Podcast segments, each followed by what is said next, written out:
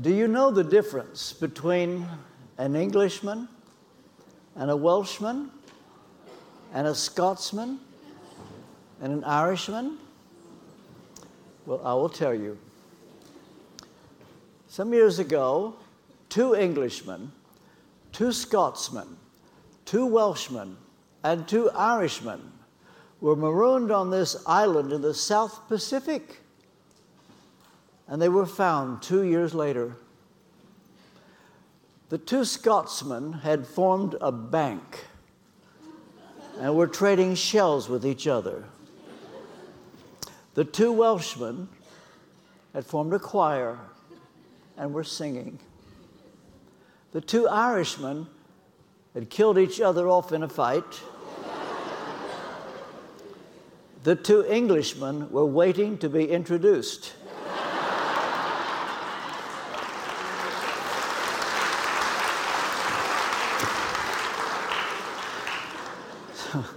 So, thank you for that introduction. My book, Holy Fire, is now. Excuse me. I did pay you to do that, but not yet. Make sure she buys one. They're available now. It's not printed in this country. We had to get it from America and cost a, seriously a lot of money, but we've got it so that they are $9.99. When you give them the $10, 10 pounds, be sure you get your penny back.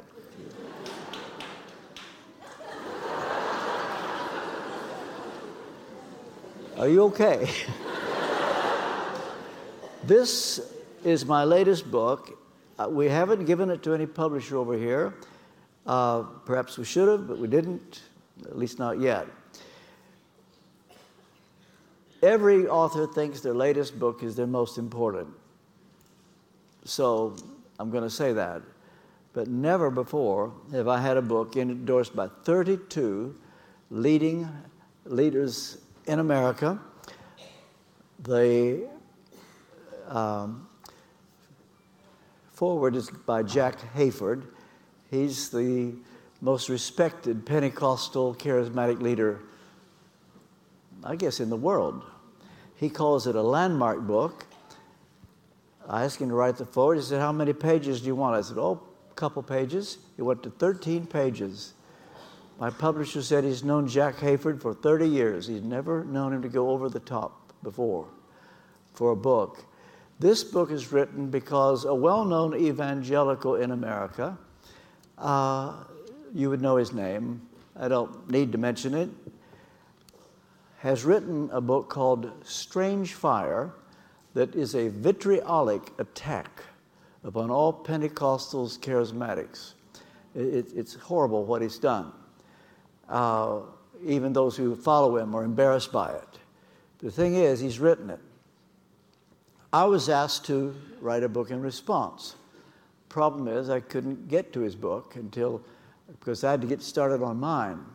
So after mine was finished, they showed me his. And I was a little nervous. I thought, what if I've left something out? But I'm happy to say, after reading his, I wouldn't change a word. And this book refutes the idea. He argues that the gifts of the Spirit, for example, are not available today. Uh, God stopped doing that uh, when the canon of Scripture was closed. We, we got the Bible. And I say, well, your, your Trinity is God the Father, God the Son, and God the Holy Bible.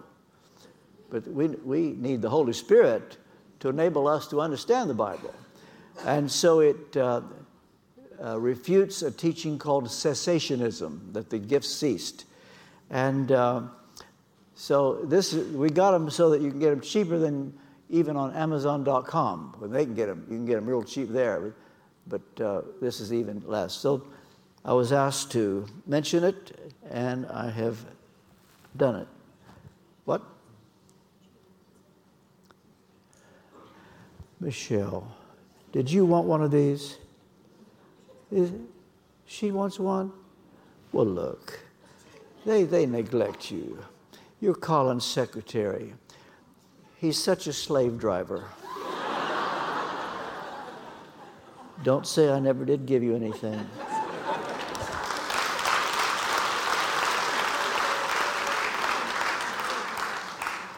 We're having so much fun that Colin is going to have a hard time getting us on that plane July the 7th. We'd like to stay. We're having, we love it. But I do have to leave then. Sorry. But the time's going quickly. All right. Would you open your Bibles to Genesis chapter 18? The book of Genesis chapter 18. I'm going to speak to you on the subject Lot. L O T, Lot a person who was the nephew of Abraham. And so we read in Genesis chapter 18, verse 17 Then the Lord said, Shall I hide from Abraham what I'm about to do?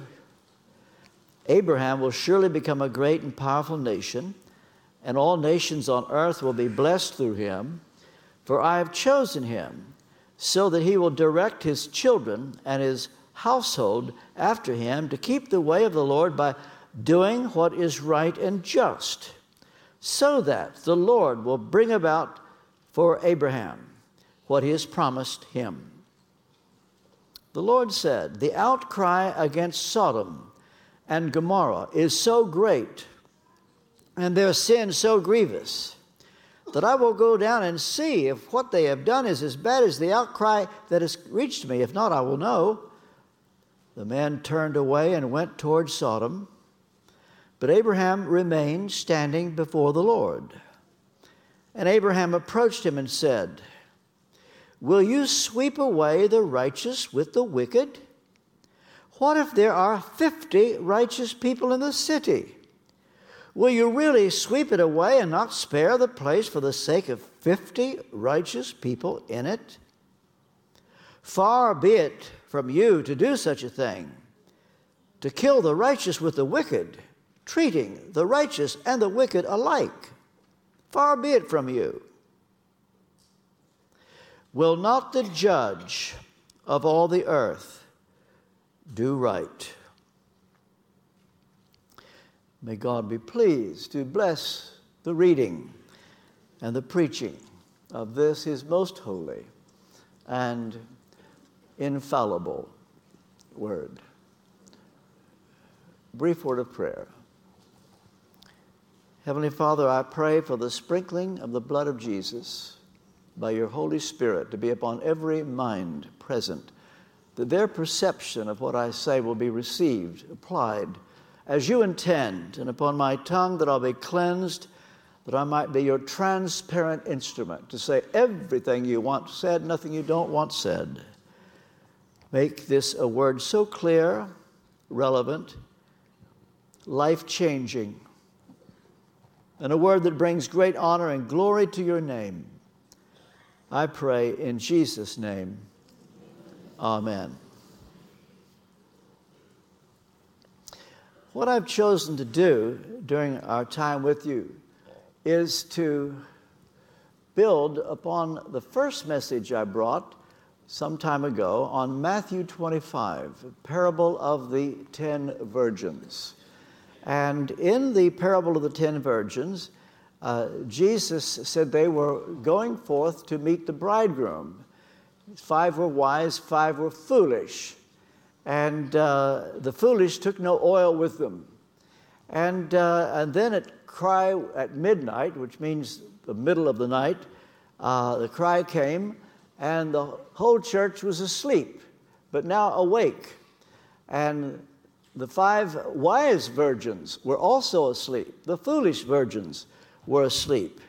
And then suddenly they realized that the bridegroom was coming they go to meet him, and uh, those that uh, were wise were allowed to go to the wedding banquet. It was a great celebration, wonderful moment, but the foolish were kept out.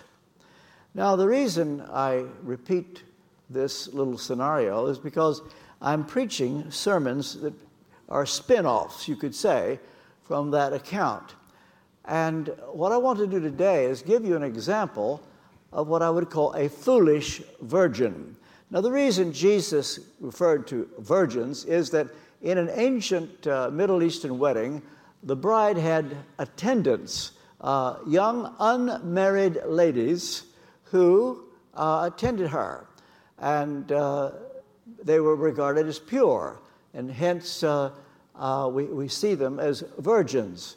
And uh, they were therefore considered pure, not because of anything except the imputed righteousness of Christ. What that means, that God put righteousness to the credit of the ten virgins.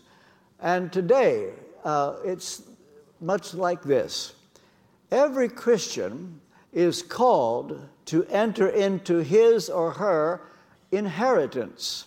Some do, some don't. Those who do get to go to the wedding banquet. And this, in my opinion, is a figure of speech to describe the greatest move of the Holy Spirit in the history of the world, greatest since Pentecost, let's put it that way. Uh, it is my view that this is coming. It is my view it's coming soon. If I were totally honest with you, I can tell you I looked for it this morning shortly after I got up. I'm hoping it'll happen while I speak. It's going to happen, and it could come at any moment. Now, the question is are you ready for it? Well, the wise virgins even though they carried oil in their lamps, had fallen asleep, as the foolish also did. And then when the cry came, they all are awakened. And uh, the foolish are not allowed to enjoy this great banquet.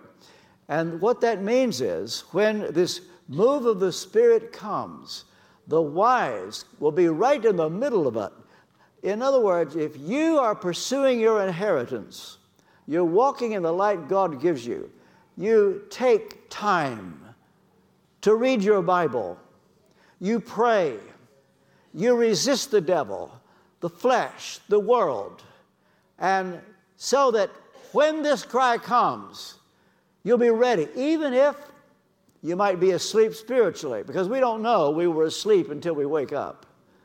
And so it's a scary thing. We could all be asleep, but the one thing we can know, even if we're not as awake as we'd like to be, we're walking in the light God gives us. But the foolish virgins took no oil with them, and they were left out when the great work of God came.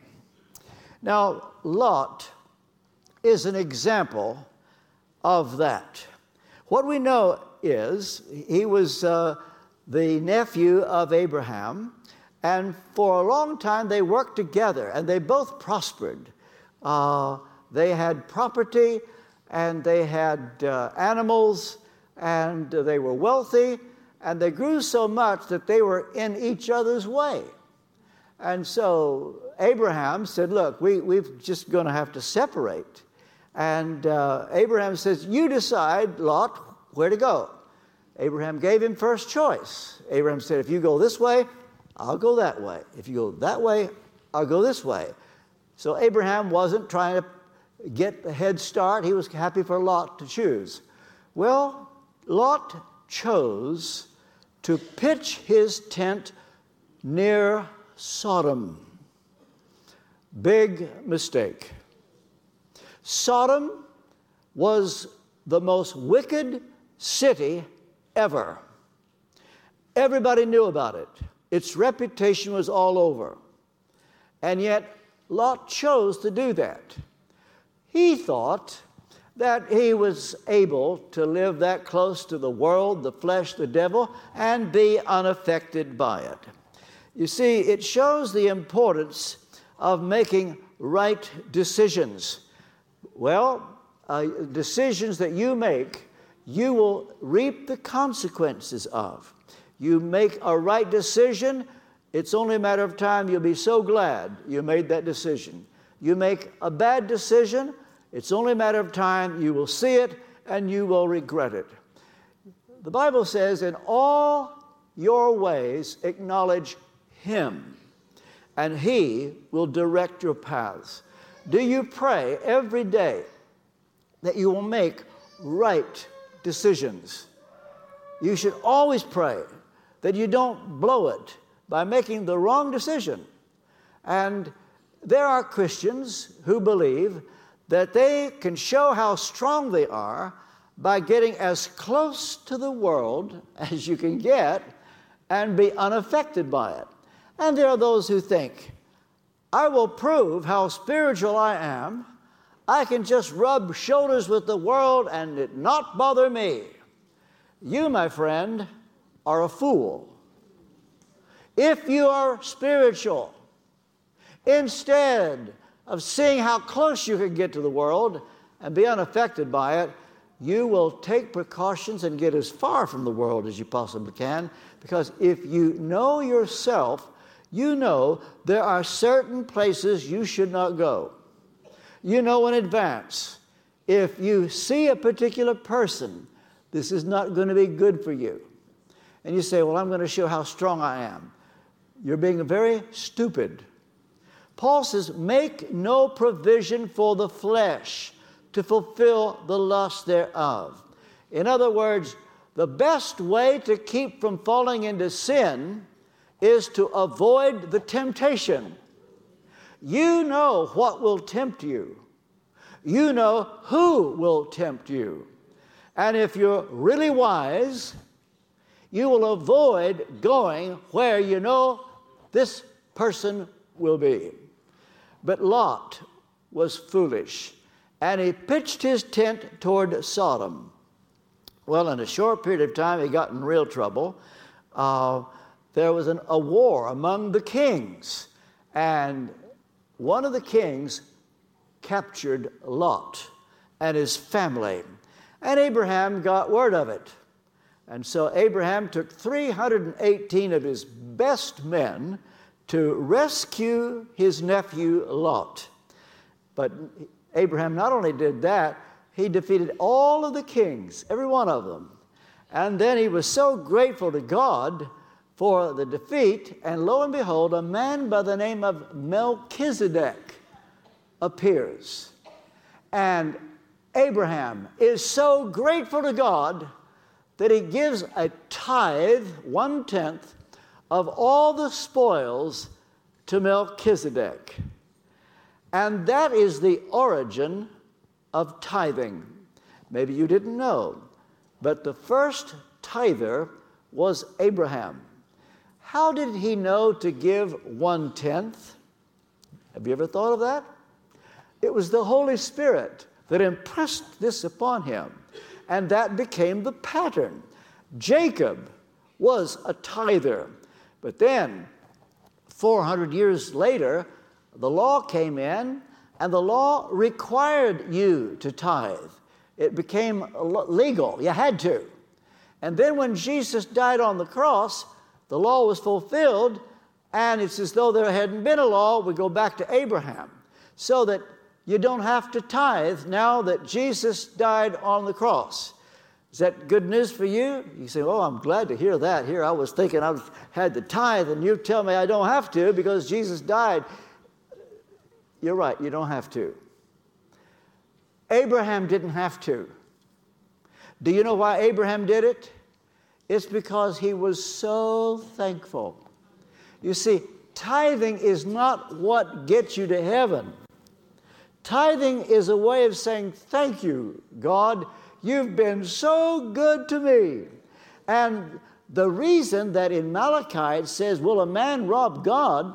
is because if you give God less than the tithe, let's say you've earned 30,000 pounds for the year, and you owe God 3,000. You give him 2,000 and you say, I'm probably giving more than anybody else, and you justify it, according to God, you've robbed him of a thousand. And when you rob God, you are impoverished because God doesn't like ingratitude. And so you don't tithe to get to heaven, you tithe to show that you're thankful. And Abraham was the first tither, and he was so grateful. But then something happened. God came to Abraham one day and said, The wickedness of Sodom has come up before me. And God gave Abraham advanced notice of something. He said, Shall I hide from Abraham what I'm about to do? And instead, God let Abraham know. I think one of the greatest compliments God can ever give us is when He gives us advanced notice of something that most people don't even know about. It's a wonderful thing when God taps you on the shoulder, He warns you of this. Or He gives you advice do this. You say, Well, I would sure like for God to speak to me like that. Well, I can tell you, He has. It's called the Bible. And if you read the Bible and you know it well, you know what you ought to do, what you shouldn't do. But I will say this that sometimes, even though you got the Bible, God can show you something. And it's a great compliment when you're having the kind of relationship with the Holy Spirit that He could tell you something and reveal something and let you know something is about to happen. And Abraham was given advanced notice. By the way, Sodom and Gomorrah were not given advanced notice, but the church was. Abraham.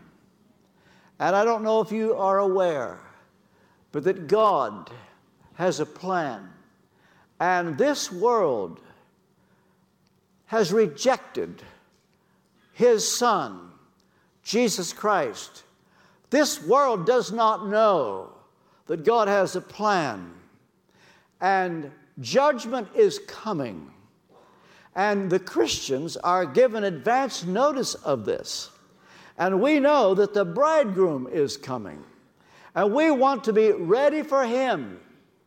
And when we are walking in the light and we have oil in our vessels, we will be given advanced notice. Well, when God told Abraham he was going to punish the people of Sodom and Gomorrah, Abraham had a question. He said, Let me ask you this Would you sweep away the righteous with the wicked? What if there are 50 people in the city that are righteous?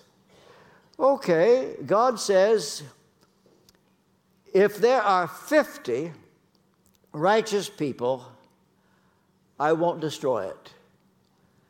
Good. And then Abraham said, Could I ask you one more question? What if there were 45? Would you destroy it? God says, Well, if there are 45, I won't destroy it. Well, then Abraham said, Could I ask you one more question? What if there are only 40? God said, If there are only 40, I won't destroy it. And now Abraham is getting to be really cheeky. He said, What if there are only 30? Well, God said, If there are 30, I won't destroy it. And then Abraham, would you believe it? You talk about being impertinent. He said, What if there are only 20? And God said, If there's 20, I won't destroy it. And then Abraham said, May the Lord not be angry. But let me speak once more. What if only 10 can be found there? And God said, For the sake of 10, I won't destroy it. Well, in all this, Abraham raised a question, and it's a, a question I want you to think about. When I speak on the subject of eternal punishment uh, on one of these Wednesday nights coming up, I will be raising this question Shall not the judge of all the earth do right? There's one of the most important verses in the Bible. It's Genesis 18 25.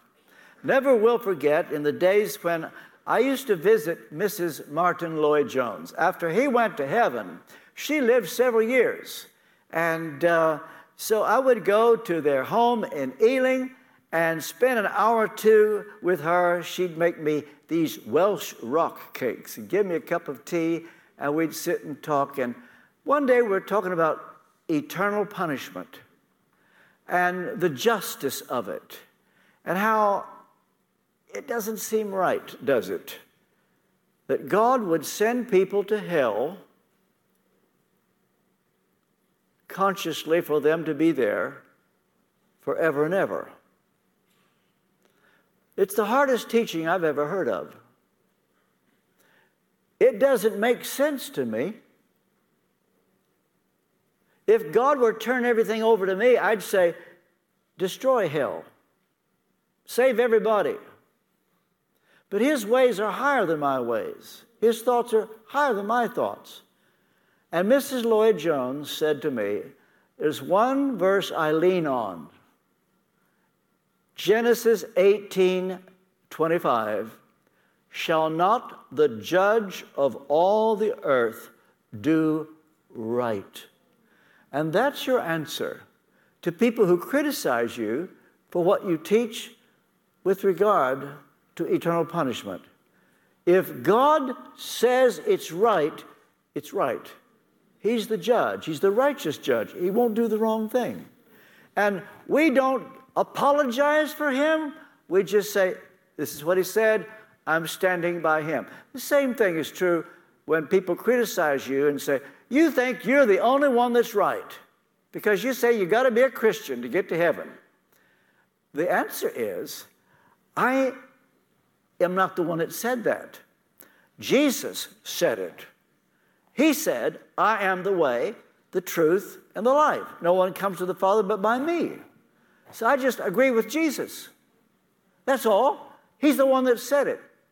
And the, way, the way forward, pass the buck to God, to Scripture, but don't give in and say, I don't believe the Bible, because this is God's Word, and the Bible is God's integrity put on the line. And if you want to risk the anointing of the Spirit being lifted from you, you start questioning the veracity, the truthfulness, the infallibility of Scripture. This is God's Word. He will bless those that honor His Word, and He will withhold His blessing from those who don't. It's only a matter of time. And so this was Abraham. He says, I don't understand it, but it's okay. Now, the reason I've chosen Lot is that he's an example of a foolish virgin. When you consider how he compromised himself, he was so sure he could get close to the world and be unaffected by it. He thought that. And uh, we see what happened as a result. There's an amazing verse in 2 Peter chapter 2. If this verse weren't in there, uh, we would, none of us would ever uh, dare say that Lot was righteous. And we're told in 2 Peter 2 7 that Abraham rescued Lot, a righteous man. How could he be righteous? Surely he's not. Well, the answer is that it was righteousness that God imputed to him. I used that word while ago. The ten virgins symbolized the church. They made professions of faith. God imputed righteousness to them, but not all of them were wise. And those that are wise were pursuing their inheritance. Those that were foolish were not pursuing their inheritance. Lot is an example of a person who did not pursue his inheritance. But then you say, how could God call him righteous? Especially after you're going to hear the things I'm getting ready to tell you about him. How could God call him righteous? The answer is we are saved by the imputed righteousness of Jesus. If this is a new word for you, let me try to explain it. It simply means God puts righteousness to your credit because of your faith in the blood of Jesus. Let me ask you a question. Do you know for sure if you were to die today, would you go to heaven? Do you? Has anybody ever asked you that before? Some of you know I had a, a, friendship with Yasser Arafat. I don't think I would have thought of that, but somebody asked this morning to see. I've got his uh, signature, autograph. He, he, signed my Bible. And I got to know him very well. And the first time I went to see him, I put something to him I don't think he was prepared for. I said, Rais, the most important question is not whether you get Jerusalem or the Israelis get Jerusalem. The most important question is where will you be 100 years from now? Has anybody ever asked you that? Where do you think you will be 100 years from now? You know, for one thing, you'll be dead. It is appointed that a man wants to die. You don't like to think about it, but you're silly not to. I don't mean you need to be preoccupied with it, but you're just aware you're going to die. What happens then? You say, well, if I go to hell, I'll have a lot of company. You will not be aware of one other person. and so, where will you be 100 years from now? If you were to stand before God, and you will, and He were to ask you, He might, why should I let you into my heaven? What would you say? Suppose it's the real thing. You're standing before God. He says, Why should I let you in? And you've got to give the right answer, and only one answer will do. What would you say? I'm going to ask you now think hard. It's for real. God says, Why should I let you in? What comes to your mind? Well, I've tried to be a very good person. I believe you, but that wouldn't save you. I was baptized. Good. That won't save you. I gave money in the collection today.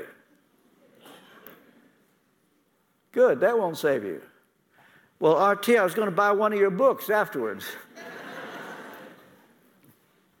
that won't save you. What if you were to say to me, I've done my best, and I told you that's not good enough? You'd say, if you do your best, what, what more can you do?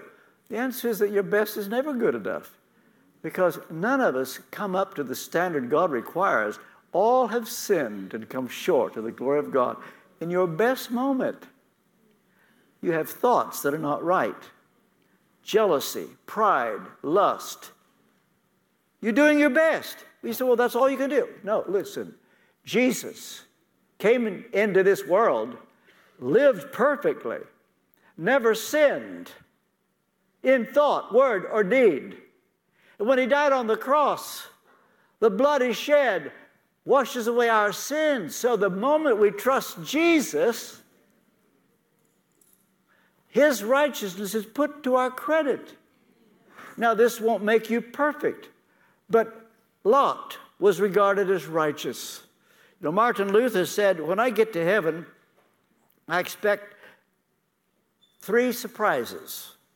One, he said, There will be people in heaven I didn't think would be there. Two, there'll be people missing I thought would be there. And three, the surprise of surprises that I'm there myself. But what he meant by that is that Dr. Lloyd-Jones used to say a Christian is a person who is surprised that he's a Christian. It's so good you hardly take it in. And I would paraphrase Martin Luther. I think when we get to heaven, there'll be those who actually received a reward in heaven at the judgment seat of Christ because they pursued their inheritance.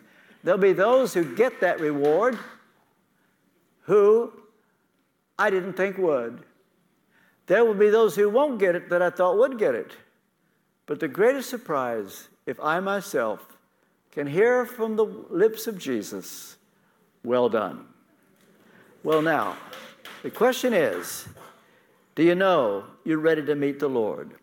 Well, now let's look at Lot's choices. First, he pitched his tent toward Sodom. He thought that wouldn't make any difference. And maybe you thought you can just see how close you can get to the world. You'll be fine. Here's what happened. In Genesis chapter 19, we read that two angels, angels, arrived at Sodom in the evening, and Lot was sitting in the gateway of the city. When he saw them, he got up to meet them, bowed down, and said, My lords, please turn aside to your servant's house. You, I can, you can wash your feet, spend the night. Oh, no, we'll stay in the square. But Lot insisted so strongly that they did go with him and entered his house. And he prepared a meal for them. But before they had gone to bed, listen carefully, all the men from every part of the city of Sodom, both young and old, surrounded the house. They called to Lot, Where are the men who came to you tonight? Bring them out so we can have sex with them. Lot went outside and met them, shut the door behind him, and said, Oh, my friends, don't do this wicked thing. And now, what I'm about to read is almost unthinkable. It's unimaginable that a father would stoop so low as Lot stooped to. Here are the men, young and old, pounding on the house. Bring those two men out so we can have sex with them. And Lot says, Look, I've got two daughters who have never slept with a man. I'll bring them out, and you can do what you like with them. Can you imagine a father doing a thing like that? It's about as low as you can get. This is the Lot that thought it wouldn't matter if he pitched his tent towards Sodom. This is the Lot who thought, I can show how close I can get to the world. It won't have any effect on me. Here's what happens once you make a wrong decision and you choose to go where you know temptation will be, where there's wickedness, where there's sin, don't think that it will not affect you. It will. Imagine stooping so low as to offer your own daughters to homosexual men because he didn't want them to bother the two angels in his house. He never would have thought he would do that. And some of you, I fear, have done things that one time you said you would never do, but you've done it. There may be someone here, you are on the verge of doing something very questionable. You knew at one time you said, I would never do that. And now you're right there. You're so close. It may have to do with integrity, with finances. It might have to do with sexual purity. It might have to do with what you would say about a person. It could ruin their reputation. Whatever. You never thought you would be that close. Maybe God has sent you here today to hear this word, to give you this wake up call. And I would say, stop it. Stop it. Because now, maybe, you're caught in the nick of time. Well, what Lot did Sadly, it just didn't work. They began to bang on the door and they were going to break down the door. Violence crept in. But then what happened is that the two angels reached out and pulled Lot back into the house, shut the door, and then they struck the men who were at the door of the house, young and old, with blindness, so they could not find the door. What we're going to see now is how God, in His mercy, rescued Lot. He's, the two men says, Do you have anyone else here? Son-in-law, sons, daughters, anyone else? Get them out of here because we're going to destroy this place. The outcry to the Lord against its people is so great, he sends to destroy the city. So Lot went out and spoke to his sons in law who were pledged to marry his daughter. He said, Hurry, get out of this place. But they thought he was joking. With the coming of dawn, the angels urged Lot, Hurry now, this is it. Take your wife, two daughters, get out of here. Turns out that Lot had a wife. He didn't have, have a wife when he first went to Sodom, but now he's got a wife. He's married one of the inhabitants, residents in Sodom. And then, when he hesitated, the men grasped his hand and the hands of his wife and his two daughters, led them out of the city. Notice it was less than the ten. Had there been ten, God said, I won't destroy the city. It's just a handful now, five or six. And as soon as they brought them out, he says, Run for your lives, don't look back.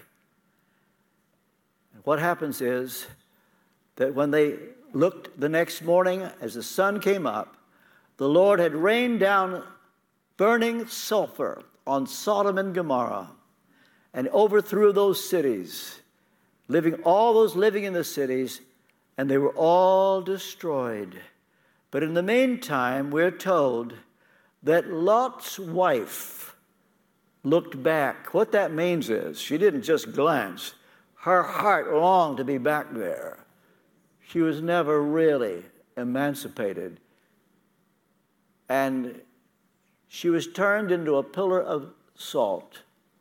And as for Lot himself, he moved on, and we never hear of him after the account in this chapter of Genesis. You see, when a person loses their inheritance, they lose what God had in mind for them, and you get your inheritance simply by doing the things that please God and honor Him. Let me ask you a question How much do you pray? How much time do you give God every day? Prayer life? Do you have one? When I first went to Westminster Chapel, I urged every member to pray 30 minutes a day. You would have thought the chandeliers would fall. 30 minutes a day? One deacon said, I don't know what to say after 10 minutes. Actually, he said five minutes. I thought, well, shows me more about you than I wanted to know. You have a prayer list. Keep you praying for hours. You see, you get to know somebody by how much time you give them. You get to know a person's ways by how much time you give them. How much do you pray? How much do you read your Bible? You need a Bible reading plan. It's been provided for you here at KT. Bible reading for this spring. Follow it. Keep in the Word. This way you won't blow away your inheritance. Well,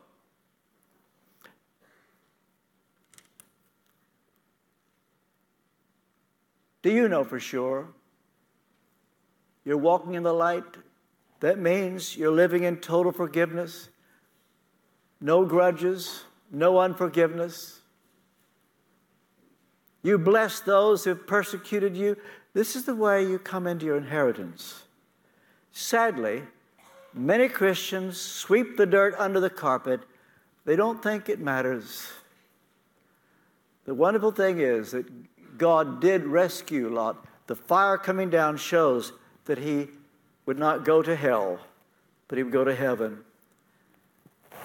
The question I put do you know that you would go to heaven? Has righteousness been put to your credit? And when I gave you that question a while ago, if you stood before God and He said to you, Why should I let you in? What did come to your mind? As I spoke, did you start thinking, well, I've tried to do my best and all this? If, that, if those are your thoughts, wouldn't want to be in your shoes for anything in the world.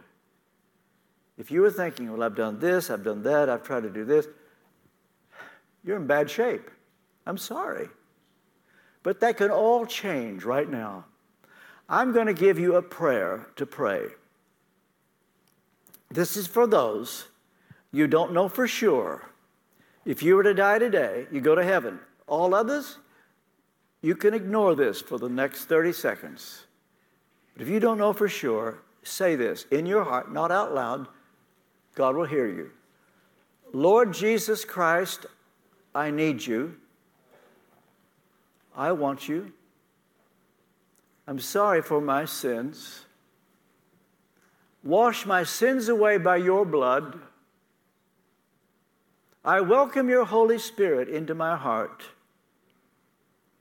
As best as I know how, I give you my life. That's it. Did you pray that prayer? I think somebody did. Question Are you ashamed that you prayed that prayer? He Said, Why do you ask, RT? Jesus said, If you're ashamed of me, I'll be ashamed of you.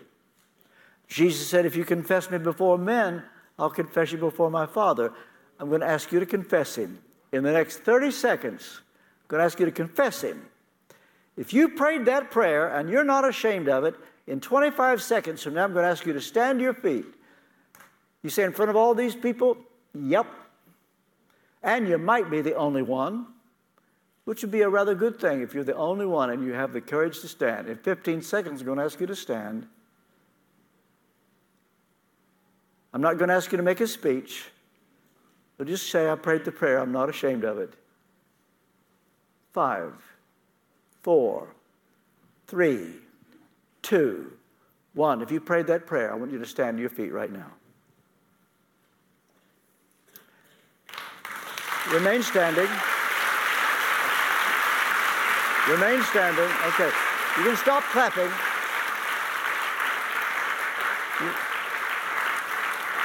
You can stop clapping, but I want you to remain standing.